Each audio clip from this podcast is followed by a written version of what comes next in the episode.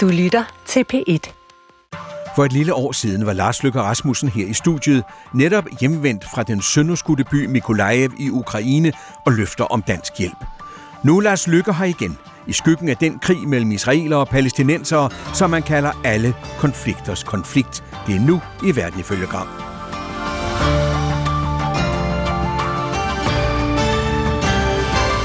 Israel har en legitim ret til at slå Hamas som terrororganisation ned. Men det kommer med nogle voldsomme civile tab, som også øh, bekymrer os. Sagde Lars Løkke Rasmussen efter Hamas' angreb på Israel, der satte ild til den årtier gamle konflikt. I december tog han så til Oslo for at tale tostatsløsning med udenrigsministre fra både arabiske og europæiske lande. Krigen i Gaza er eksploderet, netop som krigen i Ukraine er låst fast, hvor EU gerne vil forhandle Ukraines optagelse, men ikke kan enes om finansiel hjælp til Ukraine, og hvor Putin siger, at vestens sammenhold svigter. Øh, I dag producerer Ukraine næsten ingenting. De får overbragt alt gratis. Men de kan løbe tør på et tidspunkt, og det virker som om, de efterhånden er ved at løbe tør, sagde Putin i midten af december. Og nu sidder udenrigsminister Lars Løkke Rasmussen igen her i studiet efter et 2023, hvor kriser er eksploderet, demokrati er blevet udfordret, og hvor krigen i Gaza jo altså ryster omverdenen, og hvor krigen i Ukraine er nået et punkt, der udfordrer det vestlige sammenhold, og altså får Putin til at hovere. Vi sidder her, det er to dage før juleaften, her i slutningen af december, for at tale om den verden, der presser sig på. Du er netop vendt hjem fra Washington, hvor du har skrevet under på den aftale, der giver USA ret til at stationere militære styrker og udstyr i Danmark i de næste 10 år. Så velkommen, Lars Lykke, til en lille time, hvor vi skal endevende øh, verden, og hvor vi skal tale om dig som udenrigsminister, og om hvordan den tumult, der udspiller sig, påvirker Danmark. Så skal vi starte med et døgn i Washington. Var det værd at tage til Washington for at skrive under på en aftale? Ja, det, det synes jeg bestemt, det var. Altså, du kunne selvfølgelig have gjort det med nem idé, måske kunne du sige, så kunne man spare turen.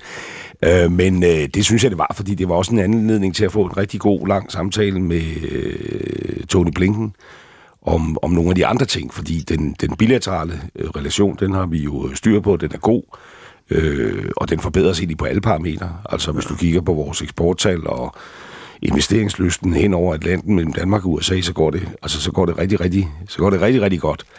Øh, siger du og smiler. Ja, og, og det er der grund til. Altså, det er suverænt vores største eksportland, og det er i, øh, det er i fremmars. Øh, og øh, vi slås selvfølgelig med, med Inflation Reduction Act i forhold til, hvad er vores strategiske gensvar i Europa. Mm. Ikke? Men, men positivsiden er jo, at der foretages mange investeringer i USA, som kalder på danske kompetencer. Og i forhold til forsvarsdelen, der må man sige, øh, vi betaler nu vores NATO-kontingent, øh, vi har fjernet vores EU-forsvarsforbehold, vi har en substantiel øh, Ukraine-fond, øh, vi har Finland med i NATO, vi har svenskerne, øh, som jeg håber, øh, inden vi rammer nytår også er med, øh, og så har vi den her bilaterale aftale, som er i en perlerække af aftaler, de andre nordiske lande også har lavet. Så den del var godt. Og det gjorde jo, at vi havde så øh, tid til at tale om nogle af de andre tunge ting. Ikke mindst alt det, der udspiller sig i Mellemøsten i øjeblikket, mm. og det, der udspiller sig i det Røde Hav, ja. øh, hvor den internationale skibstrafik øh, reelt er, er, er troet. Alt det vender vi tilbage til. Men jeg vil godt spørge dig, hvad er det, der har forandret det sikkerhedspolitiske billede, som gør, at vi for første gang nogensinde skal have stationeret amerikansk militær, udstyr og soldater på dansk grund? Jamen, det er jo den sikkerhedspolitiske situation i, øh, i Europa, som er øh, forandret på grund af, af Putins øh, aggressiv øh, Så det, fremfærd. det er angsten for Putin? Ja, hvis man skal sige det meget øh, kort, ja. Risikoen for, at øh, han kan begå nogle ting, Jamen. som ligger uden for det, der sker i Ukraine i øjeblikket? Ja, altså der er ingen tvivl om, at Ukraine er jo øh, vigtig af hensyn til ukrainerne, men jo også os andre. Altså hvis du lytter til nogle af de ting, Putin går og siger, så nævner han jo lejlighedsvis også øh, baltiske stater. Mm. Øh, og øh, han har været inde i Georgien, øh, de øh, infiltrerer i forhold til Moldova, der er hele Vestbalkan, altså der er jo en reel øh, trussel. Men ikke, øh, ikke i NATO?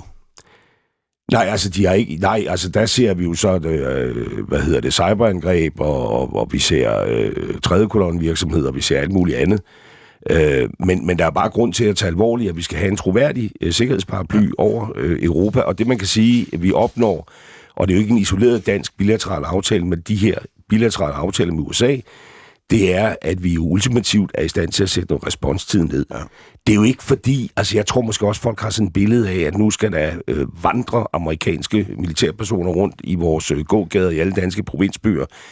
Øh, det ser jeg ikke for mig.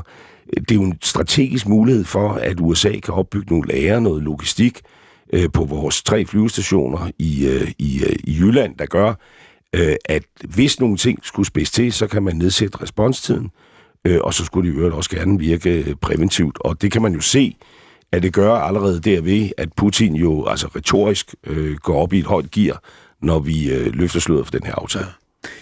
Vi vender tilbage til den lidt senere. Jeg vil godt... Jeg, jeg sidder nu og henter jeres frem af dyngen af papir, jeg lægger ned udenrigs- og sikkerhedspolitisk strategi. Det lyder altså virkelig vældig kedsomligt, men det er det jo ikke. Men jeg gik, jo, gik den igennem her, inden vi skulle tale sammen i dag, og ledte virkelig intenst efter øh, truslen fra Hamas. Mm. Truslen fra... Den findes ikke. Nej, ikke, Den ikke, ikke. specifikt omtalt. Øh, og i det hele taget må man jo sige, at, at hele kan man sige, genkomsten af den her årtier gamle ja. Øh, Israel-Palæstina-konflikt, øh, den er der jo ikke rigtig nogen, der havde øje på før øh, den 7. oktober. Sådan Så hvordan havde du det, da du vågnede den dag, den 7. oktober, og fik at vide, hvad der var sket? Jamen, jeg havde det på alle måder helt forfærdeligt. Øh, fordi det var jo faktisk øh, dagen eller to dage før, at vi skulle øh, erindre 80-året for øh, de danske jøders flugt til øh, Sverige. Øh, og øh, jeg skulle have besøg af mine øh, israelske øh, kolleger. Øh, og lige pludselig så udspillede der sig for øjnene af os altså det største øh, drab på, øh, på jøder siden holocaust. Så det var jo altså ganske, ganske forfærdeligt. Hvordan handler man som udenrigsminister i sådan en situation? Hvad sker der? krisemøde, du henter din stab ind. Ja, det er klart. Altså, dels havde vi jo et, et, øh, et, øjeblikkeligt set over i Udenrigsministeriet, med den her sag havde en rækkevidde, der rakt ud over det. Ja. Så vi havde selvfølgelig også et, øh, et møde i, øh, i regeringsledelsen øh, for at finde vores kan man sige, kollektiv gensvar på det. Og det var jo også der, vi blandt andet besluttede at pause vores øh, øh, udviklingsbistand for at give det et review, for at sikre os, at vi nu ikke øh, fejlagtigt. Det havde jeg nu ikke nogen fornemmelse af, ville kunne ske, men alligevel, for den gode ordens skyld, er vi ikke fejlagtigt i virkeligheden finansieret øh, Hamas. Og det har I så senere registreret, at det mener I ikke, I har gjort? Og det er jeg glad for, øh, fordi det viser jo, at vi sådan set har styr på vores systemer, fordi der ville jo været noget grundlæggende galt, øh, ja. hvis vi havde brugt dansk udviklingsbistand til at finansiere øh, terrororganisationer. Men og, og der ja. nåede vi jo den konklusion, ligesom øh, svenskerne og EU og andre, der gjorde det samme som os, at, øh, at der er basis for at genoptage de her øh, betalinger. Plus at vi jo så i øvrigt har øget den humanitære indsats, og vi kommer til også nu at diskutere fremadrettet, hvordan styrker vi de, øh, det palæstinensiske selvstyre øh, i Ramallah, fordi øh, når de kamphandlinger, der foregår i øjeblikket, øh, afslutter, øh, så er der jo en situation, hvor vi skal undgå, at Gaza bare bliver annekteret af Israel, og vi skal undgå, at Hamas genopstår. Og der bliver der en rolle at spille for de palæstinensiske autoriteter. Og det vender vi tilbage til om lidt. Jeg vil, kunne godt tænke mig at vide, hvad tænkte du ville blive israelernes reaktion på det, der skete den 7. I må have været opmærksom på, at det ville blive voldsomt. Ja, jeg tænkte helt klart et, øh, et, et stærkt øh, målrettet gensvar. Øh, fordi øh, der er en, øh, en reel øh, sikkerhedsrisiko, som de jo ansynligt et eller andet sted har underestimeret, og det er vel også det, der har sendt chokbølger gennem det israelske samfund, at det ligesom har hvilet på, at man havde den der sikkerhedskontrakt, øh, kontrakt, at, øh, at Netanyahu og den israelske efterretningstjeneste og deres militær, de tog bare om at sikre øh, tryghed i Israel. Og den øh, kontrakt, øh, den blev brudt ikke af Netanyahu, men af Hamas. Så et stærkt gensvar, det var jeg ikke i tvivl om. Men det var vigtigt også for mig, og derfor sagde jeg allerede øh, dag et, at øh, den her regering kan godt kende forskel på en terrororganisation og den palæstinensiske øh, befolkning. Øh, og jeg har jo hele tiden øh, tænkt, at, øh, at nogen har også et ansvar for øh, at øh, have en dialog med israelerne om, at ja, I skal give gensvar, det er jeres ret, Det mener jeg faktisk også er jeres pligt. Men I skal også tænke over, hvad er Israels langsigtede øh, interesser. Og det er jo også derfor, vi er nået et punkt, øh, hvor verdenssamfundet med stadig større øh, styrke i stemmen øh, kalder på øh, at få dæmmet op for den humanitære mm. katastrofe. Du tager til, øh, du tager til Israel, og både den Israel og øh, den besatte Vestbrede til Ramallah, hvor det palæstinensiske selvstyre jo sidder fem uger senere. Det gør den den 12. november. På det tidspunkt, der er det fremme, som du netop hiver op nu, nemlig og spørgsmålet om øh, debatten er vældig intens, om de humanitære pauser i kamphandlingerne, humanitære korridorer, så humanitære konvojer kan komme igennem. Vi ved, at der går tid, før det sker. Men i Ramallah, der, eller i, da du er i Jerusalem, der siger du blandt andet dette. Det har vi jo sagt fra dag et. Altså øh, anerkender fuldstændig Israels ret til at slå igen. Øh, vel nærmest også en pligt til at gøre det. Men at det selvfølgelig skal ske inden for rammerne af international lov og international øh, humanitær øh, ret. Og det er jo ekstremt dilemmafyldt, fordi det er jo en bestialsk øh, modstander, Israel står overfor. Dilemmafyldt. Bliver krigen udkæmpet inden for rammerne af international lov og international militærret? Det er jo svært for mig at lave den øh, ultimative juridiske bedømmelse af, fordi det vil jo øh, kræve en, en helt præcis analyse af de forskellige modangreb. Øh, man kan jo ikke bare slutte, at fordi man angriber noget, øh, der er en civil installation, er det så i strid med folkeretten. Altså, fordi det er jo også i strid med folkeretten, at Hamas laver sine militære installationer der.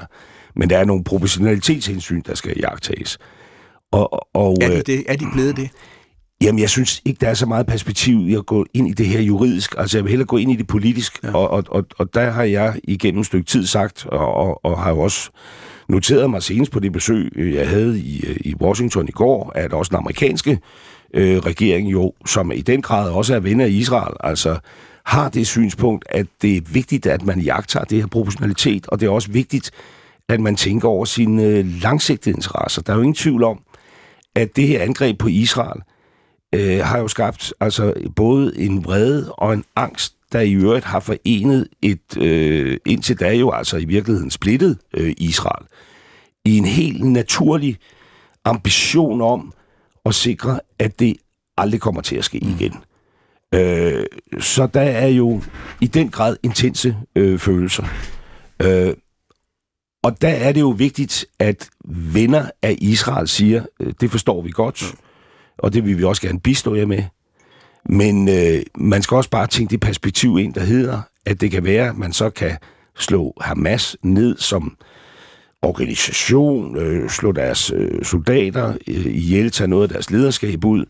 Men den ideologi, som Hamas er bygget op på, den risikerer jo i virkeligheden at få næring, hvis ikke man er balanceret i sin tilgang til det. Og det er jo også derfor, at hele det her spørgsmål omkring Vestbreden øh, dukker op med stadig større styrke.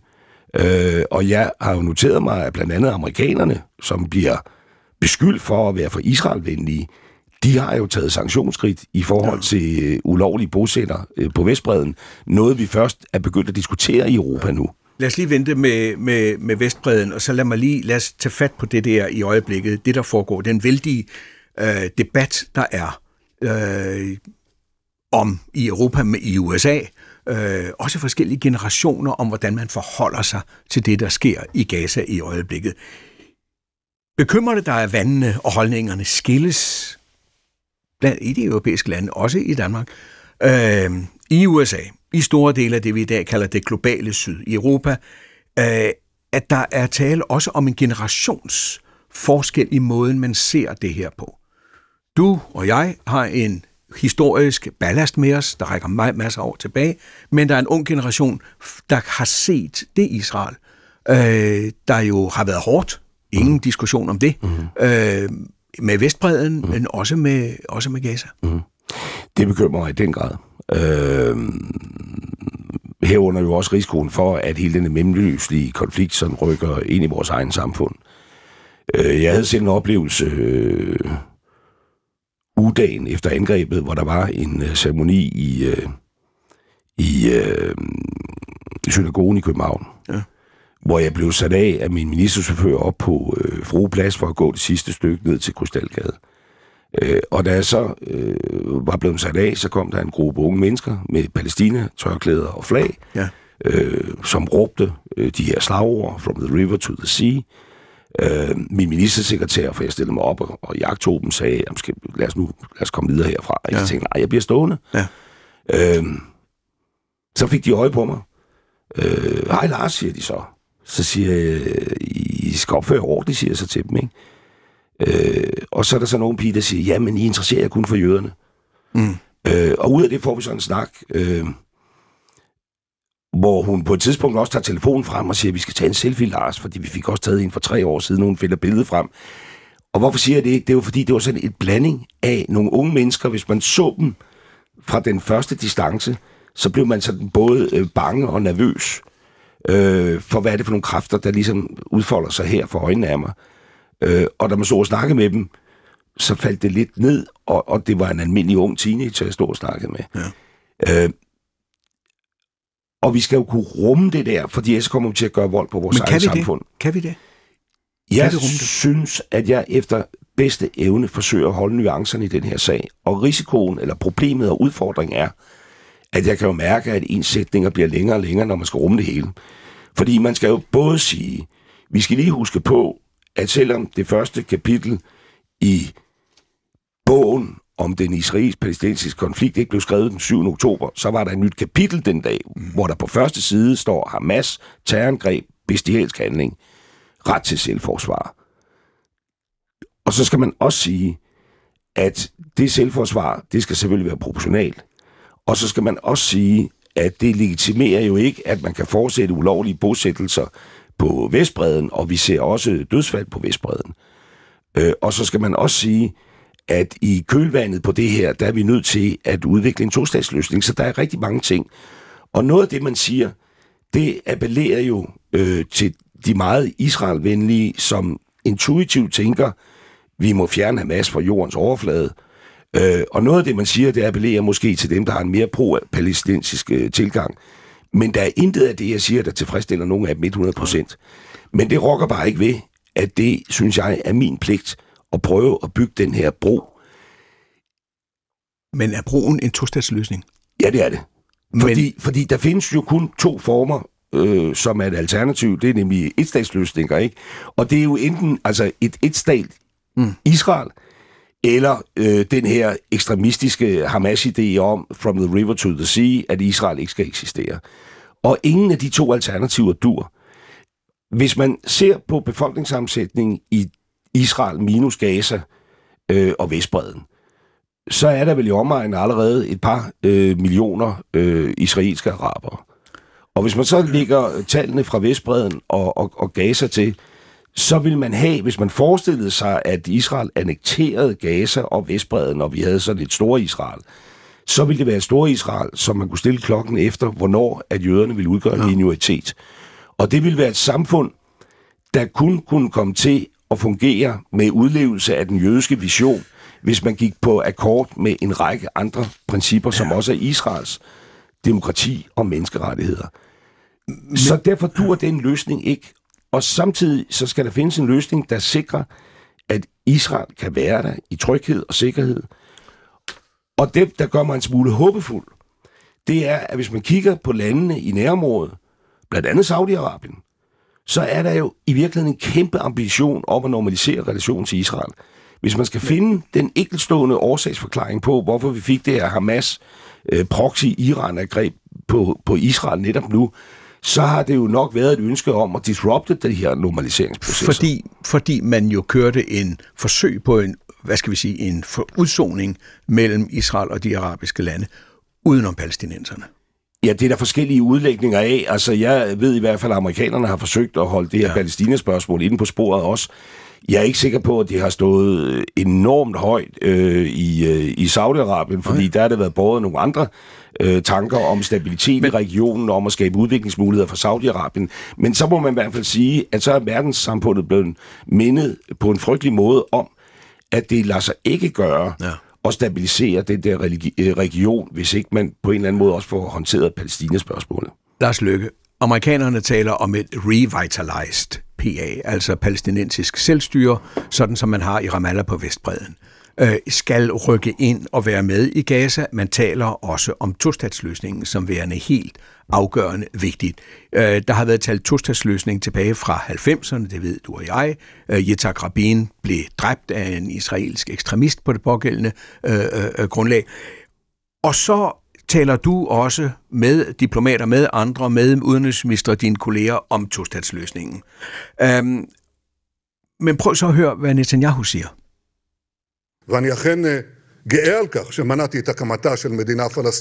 Han siger, jeg er stolt over at have forhindret oprettelsen af en palæstinensisk stat, fordi i dag ved alle, hvordan en sådan palæstinensisk stat kunne have været, efter at vi så den lille palæstinensiske stat i Gaza.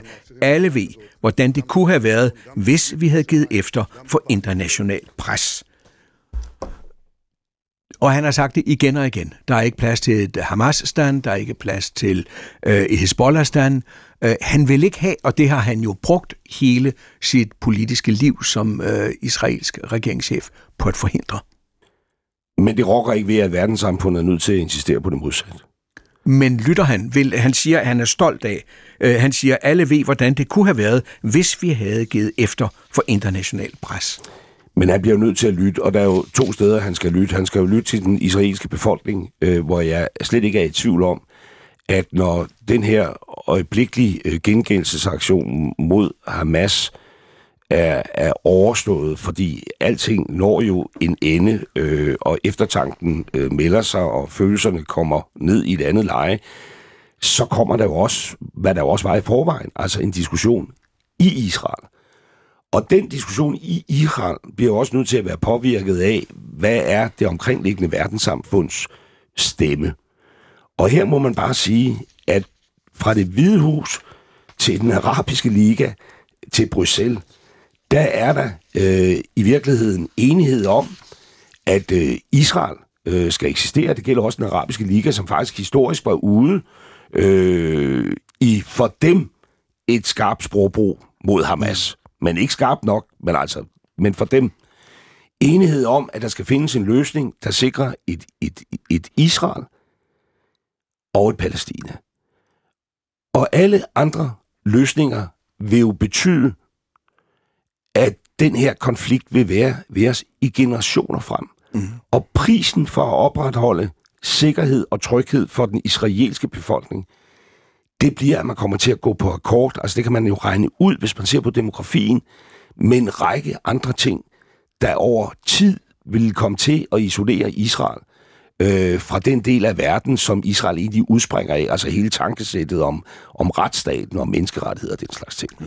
Og derfor er der jo på en ekstrem forfærdelig baggrund jo mulighed for nu at skabe noget nyt momentum, og det er også det, amerikanerne øh, nu læner sig ind i, og det skal vi også gøre i Danmark, det skal vi også gøre i Europa. Og der kan det ikke nytte noget, at man bare ligesom melder sig så indtydigt ind på det ene hold, at man slet ikke kan have en kritisk røst. Fordi jeg sidder jo heller ikke og siger, der findes også europæiske ledere, der siger, skulle så ikke bare anerkende staten Israel i morgen. Der er jo ingen øh, stat, eller staten øh, Palæstina i morgen. Ja. Der er jo ingen stat, der anerkender. Og der er jo heller ikke et styre i Ramallah, som er tilstrækkeligt kompetent eller legitimt øh, til, at de kan tage den rolle. Så vi kan jo ikke bare sige, nu tager vi deres parti. Altså, vi kommer til at skulle stille krav til Ramallah og krav til, øh, til Jerusalem på en og samme tid. Du startede med øh, her, da vi begyndte vores samtale, øh, der talte du også om, hvad der foregår i haven, altså skibstrafikken, der nu går andre vej. Er du ikke bekymret for, at øh, andre ting i regionen kan skyde hele det her forløb ned. For eksempel som det hutierne er i gang med at gøre nede fra den nordlige Yemen, hvor de begynder at, at, at, at gøre det umuligt for uh, trafikken at gå op gennem Suezkanalen. Og det vil sige, igen øh, øh, ødelægger forsyningslinjerne, igen skaber økonomisk krise. Øh, du var du var otte år under, under øh, oliekrisen og Yom Kippur-krigen i 1972. Øh, altså, og, og 72-73, og hvad så nu? Kan det samme ske igen? Ja, det kunne det godt, og derfor må verdenssamfundet også her give gensvar. Altså, vi har øh, 10 procent af verdenshandlen, der går igennem Suezkanalen. Øh, og øh, i stigende omfang, det gælder blandt andet Mærsk, der bliver man nu nødt til at lægge trafikken om og, og sejle syd om Afrika i stedet for. med seks døgns forlængelse, øh, mere omkostninger, mm. øh, mere CO2-udslip og alt muligt andet. I en normal situation, der vil alle lande, inklusive jo også Ægypten, som jo sådan set øh, har den stærkeste interesse i Suez, jo samles i morgen i en international koalition, der handlede om at sikre den civile øh, skibstrafik. Øh, nu er der en risiko for, at det også bliver farvet ind i det her Israel-Palæstina-spørgsmål, der gør, at arabiske ledere i lukket rum siger, vi kan ikke se på det her, vi er nødt til at slå tilbage på det, og i det åbne rum er bange for at gøre det. Der bliver vi jo nødt til, og det er jo også der, hvor amerikanerne er ved at tage lederskab og sige, vi er jo nødt til at insistere på noget international øh, orden.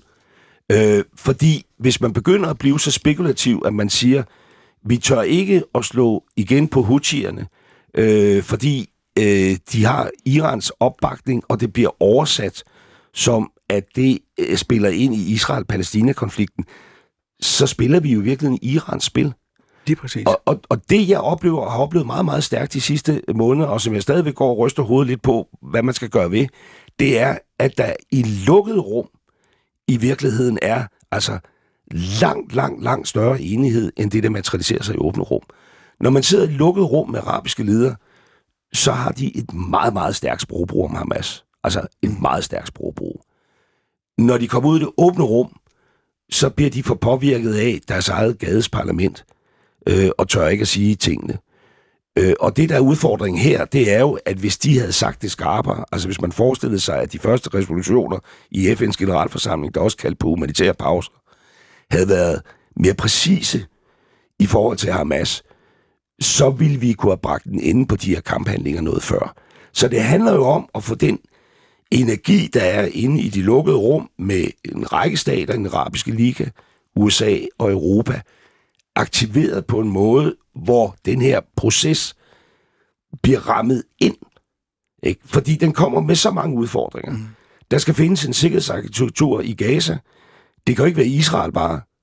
Øh, det kan det jo nærmest slet ikke være, vel? Det kan det ikke. Det kan heller ikke være de arabiske lande. De vil ikke gå ind på ryggen af øh, israelske tanks, medmindre der, er, så? medmindre der er et perspektiv om, hvorfor de gør det. Ja.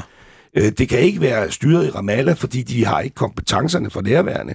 Og, og derfor er der jo nødt til at være en proces, hvor verdenssamfundet altså arbejder med mange ting på én gang. Og noget af det er jo at øh, opruste, altså ikke i ordets krigeriske forstand, men altså kompetencemæssigt, øh, det palæstinensiske, de palæstinensiske autoriteter. Og noget andet er at engagere øh, landene i nærområdet i sikkerhedsgarantier i forhold til Israel. Det, det er jo ikke enkelt det her, og, og, og, og, og, og jeg har jo ikke nogen hovedrolle at spille. Vi er et lille land, men vi skal da læne os ind i det. Fordi på en trist, trist øh, baggrund er det jo omvendt en historisk chance for at få skabt noget nyt momentum. Men det, du siger, øh, amerikanerne er ved at tage lederrollen nu. Og det, vi ved godt, hvad der foregår i Washington. Vi ser Blinken øh, på, på rejse ustandsligt. Vi ser Biden tage til Israel øh, kort tid efter, at øh, krigshandlingerne øh, er brudt ud. Undskyld. Øh, men hvad med det globale syd? Øh, for et år siden, da vi sad her også, der talte vi om det globale syd, hvor du sagde, at vi har ikke været hurtige nok til at forstå det.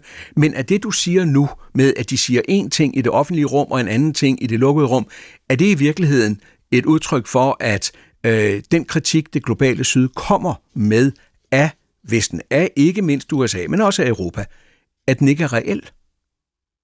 Nej, så synes jeg ikke, man kan sige det, men det er måske et udtryk for, at der, selvfølgelig, at der er et eller andet sted i livet noget outreach, der er lykkedes, når vi kan skabe nogle lukkede rum, og vi mm. kan sige ærligt til hinanden, hvad vi mener.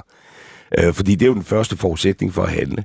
Men det er klart, at hele den udfordring med den globale syd, også i forhold til deres opbakning til Ukraine, spiller jo også ind her. Ja. Fordi hvis vores gensvar på situationen i Mellemøsten bliver aflæst som, at vi dyrker nogle dobbeltstandarder i forhold til, at og vi... Og det gør de jo, Lars Løkke. Det bliver aflæst sådan. Ja. Så har vi en udfordring. Og der er det jo vores opgave at forklare os. Og, og det er jo også derfor, at jeg forsøger at trække den her balance ind, at, at jeg er ven af Israel. Altså, jeg har levet min ungdom i Gilleleje. Jeg har holdt taler øh, på årsdagen for øh, oktober 43, fra jeg var nærmest teenager. Øh, har mødt de overlevende. Altså, mit hjerte banker for det.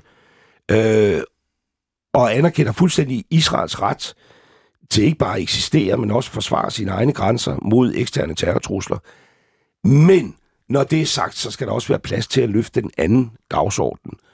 Øh, og her har vi jo brug for også, at Europa udvikler nogle svar. Fordi det, der kendetegner Europa, det er jo, at der giver man forskellige svar i forskellige europæiske lande.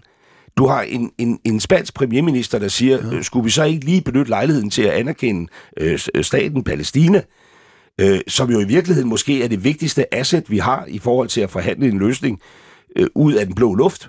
Og så har du andre europæiske lande, som siger, at vi vil slet ikke ind i det der Palæstina-spørgsmål, fordi vi er bare med Israel.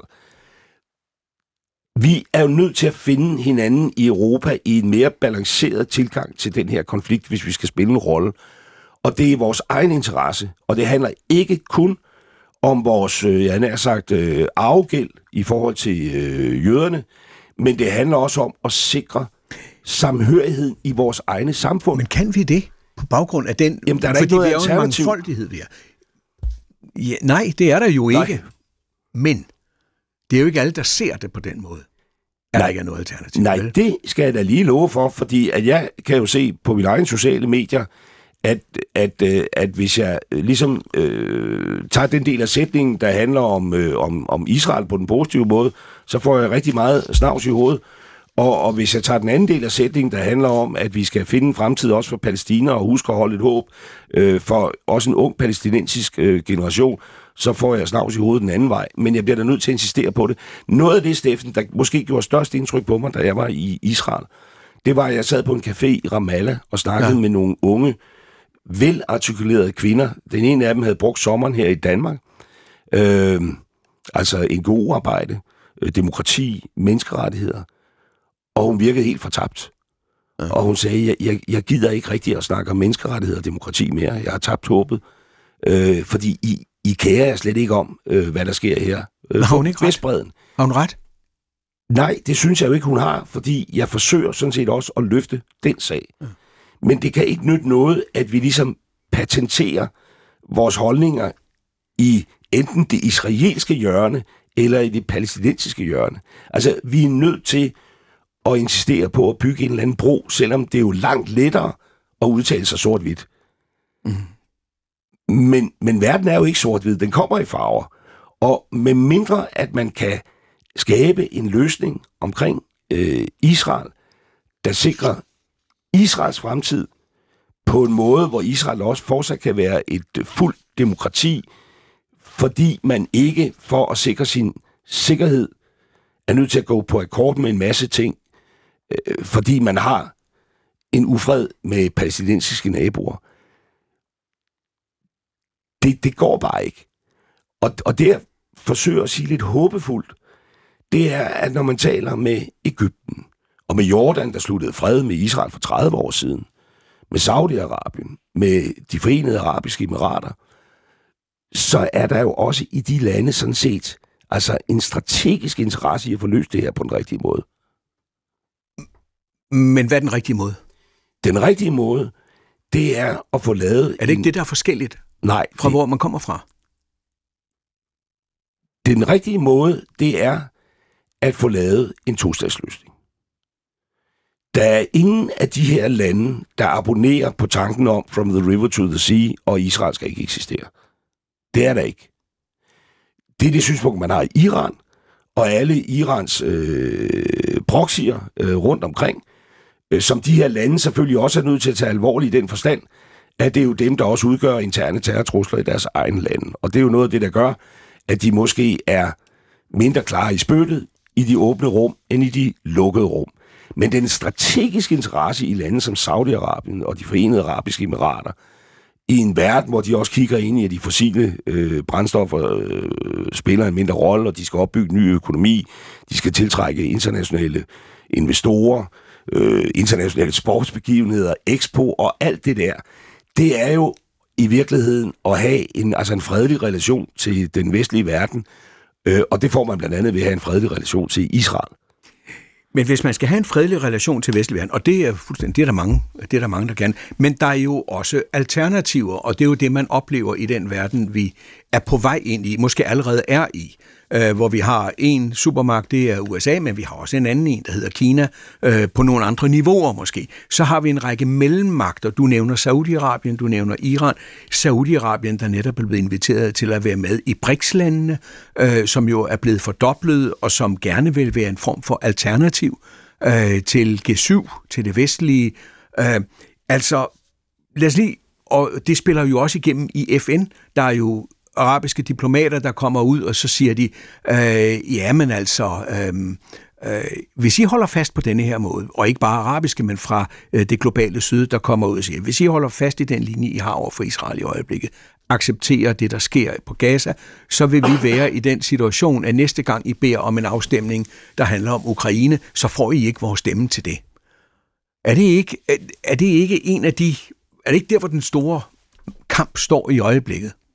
Jo, det er der en, en, en dynamik, øh, som man er nødt til at tage alvorligt. Og den måde, man tager det alvorligt på, det er jo ved at lade være med at gå på akkord med ens egne idealer, mm. men at øh, lytte lidt mere til, hvad de andre siger, og så prøve at være så imødekommende, man kan være, uden at gå på akkord med egne interesser.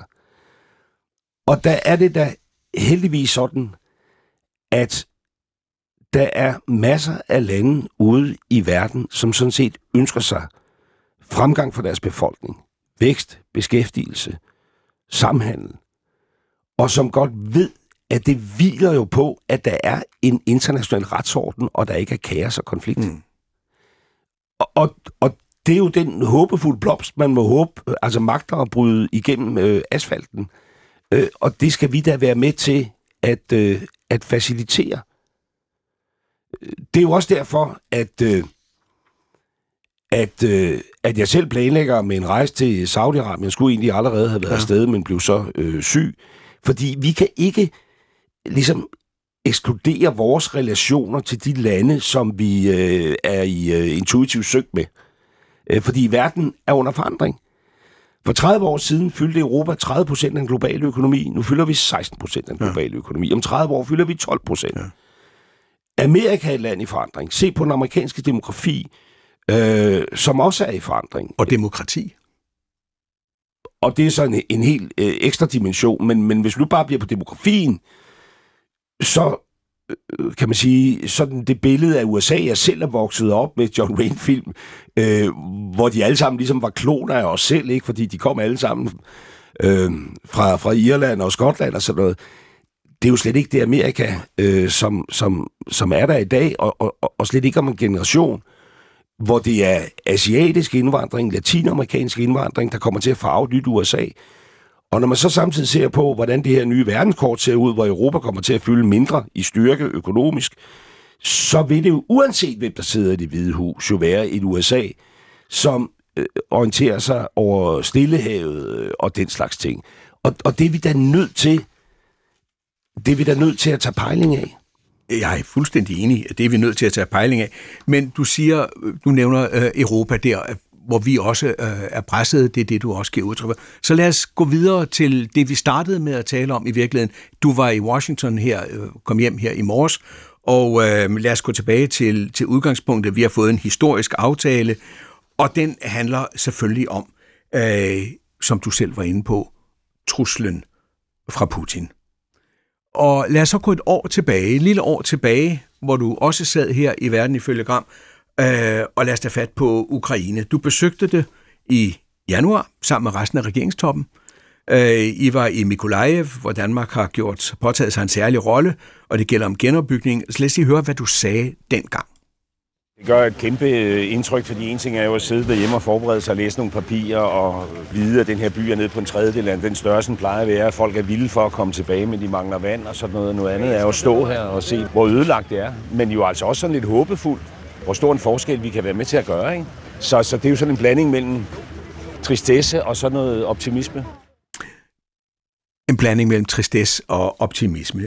Øhm, er du lige fortrøstningsfuld i dag? Har du også stadigvæk den optimisme i behold, som du gav udtryk for den gang, hvor du var i Mykolaiv? Ja, det har jeg faktisk. Altså, jeg er helt med på, at der er udfordringer, og, og der var måske også sådan en global overoptimisme omkring den ukrainske forårsoffensiv, der så blev en sommeroffensiv, der ikke rigtig blev nogen offensiv. Øh, men der er også mange ting, der går den rigtige vej. Mm. Øh, du har en hovedstad, Kiev, som selvom den er konstant under angreb, sådan set fungerer. Øh, Øh, du har våbensystemer ind på vej også i Odessa og andre steder, som sådan set muliggør, at selv et Ukraine i, øh, i krig øh, altså kan, kan vækste. Øh, du har en stor øh, europæisk øh, businessinteresse i Ukraine. Den er også på vej i, øh, i USA. Det var også noget, det jeg talte med Blinken om.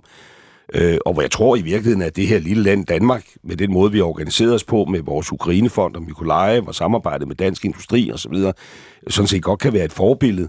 Altså, der er også håbefulde ting. Øh, der er et, øh, et Europa, som fik koreograferet et møde, hvor der var indlagt en pause for den ungarske premierminister, således at vi nu kan starte øh, optagelsesforhandlinger. Den vender vi tilbage med, til. Med, med, med Ukraine.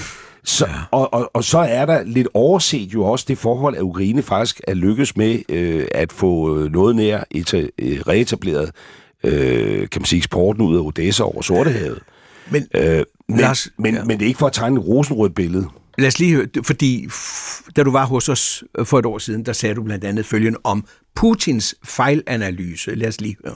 Han har lavet en fejlanalyse, fordi, og jeg tror simpelthen, at den fejlanalyse har han delt med i, vir, i virkeligheden mange vestlige jagttager også, ikke? Ja. Nemlig, at der, der ikke ville være kampkraft i Ukraine, at der var stor utilfredshed med styret i Kiev, at Europa ikke kunne vise sammenhold, at hans, øh, han var militær overlegen, og på alle parametre var det en fejlanalyse, men den blev delt langt ind i Vesten. Hans fejlanalyse. Øh, hvordan ser du den i dag? Blandt andet den del af det, hvor at Ukraine var parat til at kæmpe. Ja, det var de. Øh, men har de de midler, der skal til i dag? Og har russerne ikke lært så meget af de første små to års krig, at det rent faktisk er dem, russerne, der sidder med initiativet nu? Det beror jo på, kan man sige, den frie verdens øh, evne til at levere på det, mm. vi allerede har lovet. Øh, og der går vi jo så desværre på juleferie med et par øh, hængepartier. Ikke? Det må man sige. Øh, for der hænger en regning i Europa, de 50 milliarder på MFF'en og 20 milliarder øh, til militærstøtte. Der hænger en regning i kongressen. I Washington. I Washington. Øh, og det skal der leveres på. Og det er klart, at hvis ikke der bliver leveret på det, så er vi et andet sted. Men jeg har også alt muligt tro på, at vi er i stand til at levere. Jeg har lige siddet og talt med en amerikansk udenrigsminister, som er enormt dedikeret på det her. Øh, og så er der gået indrigspolitik i det i USA, og det er jo ikke fordi, der nedenunder egentlig er en uvilje øh, til at støtte Ukraine, men, men der opstår en appetit på at prøve frem nogle andre sager, så der er hele spørgsmål omkring grænse ned til Mexico, der er også den her sammenhæng, der er blevet skabt over til Israel, øh, Gaza, så øh, kompleksiteten øh, ved at få skrevet den check ud i det hvide hus er steget, men viljen til at gøre det er stadig til stede. Og det er også min læsning i, øh, i Europa, med ganske få øh, undtagelser, hvor man jo også godt kan have en fornemmelse af, at der stikker andre øh, motiver under. Så jeg tror fuldt og fast på, at øh, det europæiske lederskab er i stand til øh, i starten af det nye år at få de her øh, flereårige budgetter øh, på plads. Men får du så, altså, vi ved jo, at det er Orbán, der spænder ben. Det er muligvis også kan blive den slovakiske nye øh, premierminister, der, der vil spænde ben. Det ved vi ikke endnu. Men øh, hvad vil du stille op, hvis Orbán bliver ved med at spænde ben? indtil vi når frem til for eksempel Europaparlamentsvalget, som led i en politisk strategi, der hedder, jamen vi oplever jo en højre drejning i Europa, det lægger de jo ikke de politikere, der sidder i Europaparlamentet, det lægger de ikke skjul på, øh, således at der kommer en stærkere højre bevægelse, øh, højre politikere ind i Europaparlamentet, og de skal jo også godkende den hjælp, der skal til Ukraine. Men det kan jo være, at den så ikke bliver til noget. Er det Orbans strategi? Altså, jeg ved ikke, hvor fremme det er at begynde at tænke innovativt foran en åben mikrofon på, hvad man skal gøre, hvis man, hvis man, hvis man bliver mødt. Jeg er sikker på, at lytterne vil synes, det var interessant. Ja, øh, rimeligvis. Altså, øh, så må man finde andre veje til at nå det samme mm. mål. Altså, fordi vi har et EU, der består af 27 lande, og som kan træffe nogle kollektive beslutninger, den ramme, der hedder EU. Øh, det kunne også være 26 lande, der træffer nogle øh, beslutninger, øh, altså mellemstatsligt. Øh, altså, der kan være mange måder at håndtere det her på. Det kan jo ikke være sådan, at fordi der er øh, en vogn i togstammen, øh, som øh, trækker i nødbremsen, at vi så slet ikke lader toget rulle. Øh, og det er jo også derfor, at den danske tilgang har været at få sikret vores egne bevillinger i flere år perspektiv. Jeg sagde det selv, og vi snakkede om det, da jeg sad hos Blinken i går på det uformelle udenrigsministermøde ja. i Oslo op til Vilnius, at jeg synes, jeg er blevet gammel nok til at sidde i forskellige møderum, hvor folk har sagt, we stand with this and that as long as it takes, og we, we are in this for the long haul, og, og så er der alligevel sket det, at, øh, at engagementet over tid øh, er smuldret, fordi vores største styrke også er vores største svaghed, og det er vores demokratier.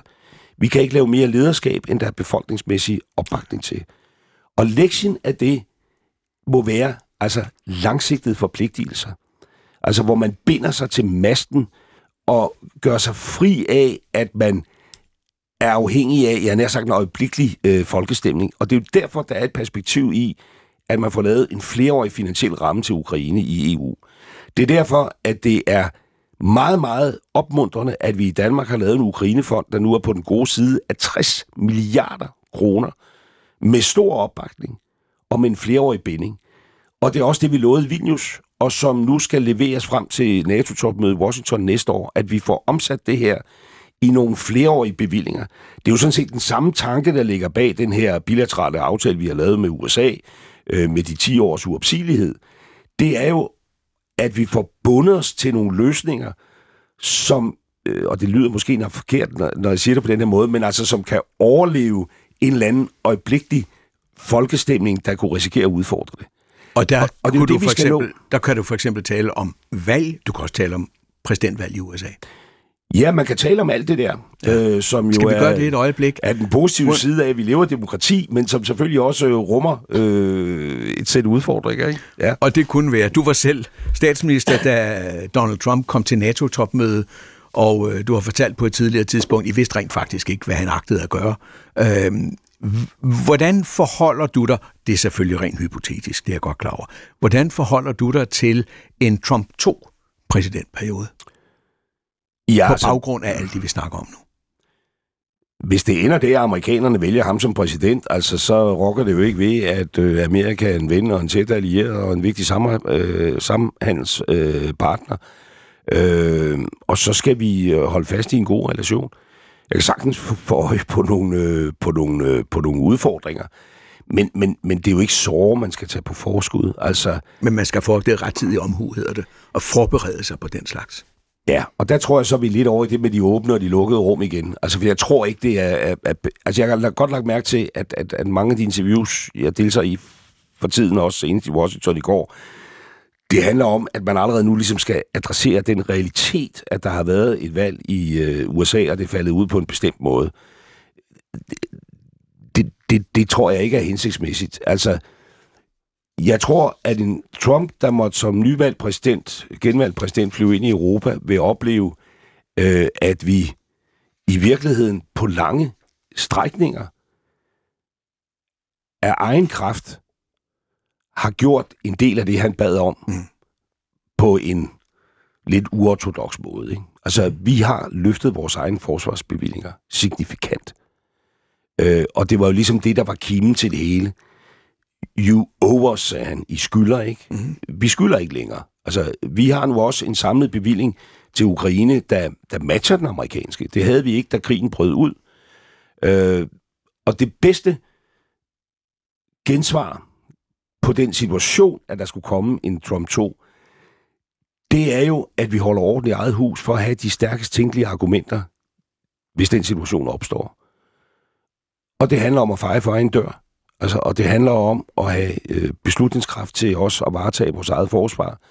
Og det er jo alt det, vi er i gang med at bygge op. Ser du også i kølvandet på, hvad der muligvis kan komme, øh, at ansvaret for at levere det, der skal leveres til Ukraine, både finansielt for det ukrainske samfund, som jo har kapital tilbage til at leve for for de næste knap to måneder ifølge øh, den internationale valutafond. Øh, plus levere våben til et øh, ukrainsk forsvar, der så stadigvæk skal kunne klare sig over for øh, et stadig større russisk øh, angreb, at øh, det kommer til at ligge meget mere hos europæerne, end det har gjort tidligere. Ja, det øh, synes jeg er helt øh, uomgængeligt. Øh, vi skal være øh, glade for, at USA har taget den rolle på sig, og være øh, first movers på militær støtte til Ukraine. Vi skal være glade for, at der er en, en præsident i USA, der gerne vil leve op til det. Jeg er også håbefuld med, at det nok skal lande øh, straks i det nye år. Men, men, men for det tilfælde, at der skulle ske noget, hvor den betalingsvilje øh, bliver reduceret, så kan vores reaktion på det jo ikke være at sige, jamen så må Ukraine bare undvære øh, de ressourcer. Altså, fordi vi har da en nærmere interesse, altså ikke en større interesse, men en nærmere interesse kvæg vores geografi, i at Ukraine får succes, end amerikanerne har. Så det, du siger i virkeligheden, det er, at det er også vores demokrati. Det er også det, vi står for, der står på spil. 100 procent, og der skal Europa steppe op. Som vi jo skal gøre på en række andre områder, hvor, jævnfør hvad jeg sagde før om vores øh, største styrkeposition, demokratiet, også er en udfordring. Og det er det jo også i en europæisk kontekst. Øh, I en helt anden sammenhæng, når vi skal finde de strategiske gensvar på det, der sker i Kina, med teknologiudvikling, det, der sker i USA, med IAA'en, så opfinder vi 27 forskellige modeller øh, i Europa. Hvornår og, holder vi op med det? Jamen, det holder vi jo kun op med på det tidspunkt, hvor vi beslutter os for øh, at gøre det. Og den første forudsætning for det, det er jo, at der er politikere, og det forsøger så også selv at gøre, der taler for, at det er vi nødt til at holde op med. Mm. Fordi vi er et kontinent, som ikke bliver mindre i geografi. Øh, tværtimod, så står vi nu over for at skulle udvide øh, EU, øh, og det er jo håbefuldt, men som i fylde, altså, ja. bliver mindre og mindre. Øh, og hvis vi øh, ikke tager det alvorligt, så vil Europa, hvis du tænker altså tre generationer frem, jo ikke have det globale lederskab, som Europa har i dag. Men har Europa de politikere, der er parat til at gøre det, du sidder og taler om nu? Altså, det synes jeg jo i stigende grad. Altså, øh, øh, jeg har jo ikke taget påskvalg i år. Altså, ja. nu har vi talt meget om højredrejningen og Orbán og Wilders og så videre. Altså, så får vi et, et demokratisk valg i et af Europas rigtig, rigtig store medlemslande. Ja hvor befolkningen signalerer, at nu vil vi noget andet end den der kurs, som i virkeligheden var en kurs op imod retsstatsprincipper. Øh, vi har en historisk dansk samling i det danske parlament bag øh, vores forsvarsbevillinger, den her samarbejdsaftale med USA. Jeg er jo gammel nok til at kunne huske fodnotpolitikken. Jeg, jeg kan huske øh, folketingsvalget i 88, som sådan set handlede om, at nogen stillede grundlæggende spørgsmål ved NATO's dobbeltbeslutning. Ja nu, nu har vi bred opbakning i det danske parlament. Øh, vi har fået fjernet forsvarsforbeholdet. Det, det er da ekstremt håbefuldt. Vi har Sverige, som har flyttet sig ud af neutraliteten og ind i NATO. Vi har Finland. Altså, jeg synes også, man kan få øje på nogle, øh, på nogle lyspunkter, trods alt. Du skriver i vores sikkerhedspolitisk strategi, vi skal holde fast i troen på os selv. Det nytter ikke, at vi gemmer os under sengen og håber, at stormværet driver forbi.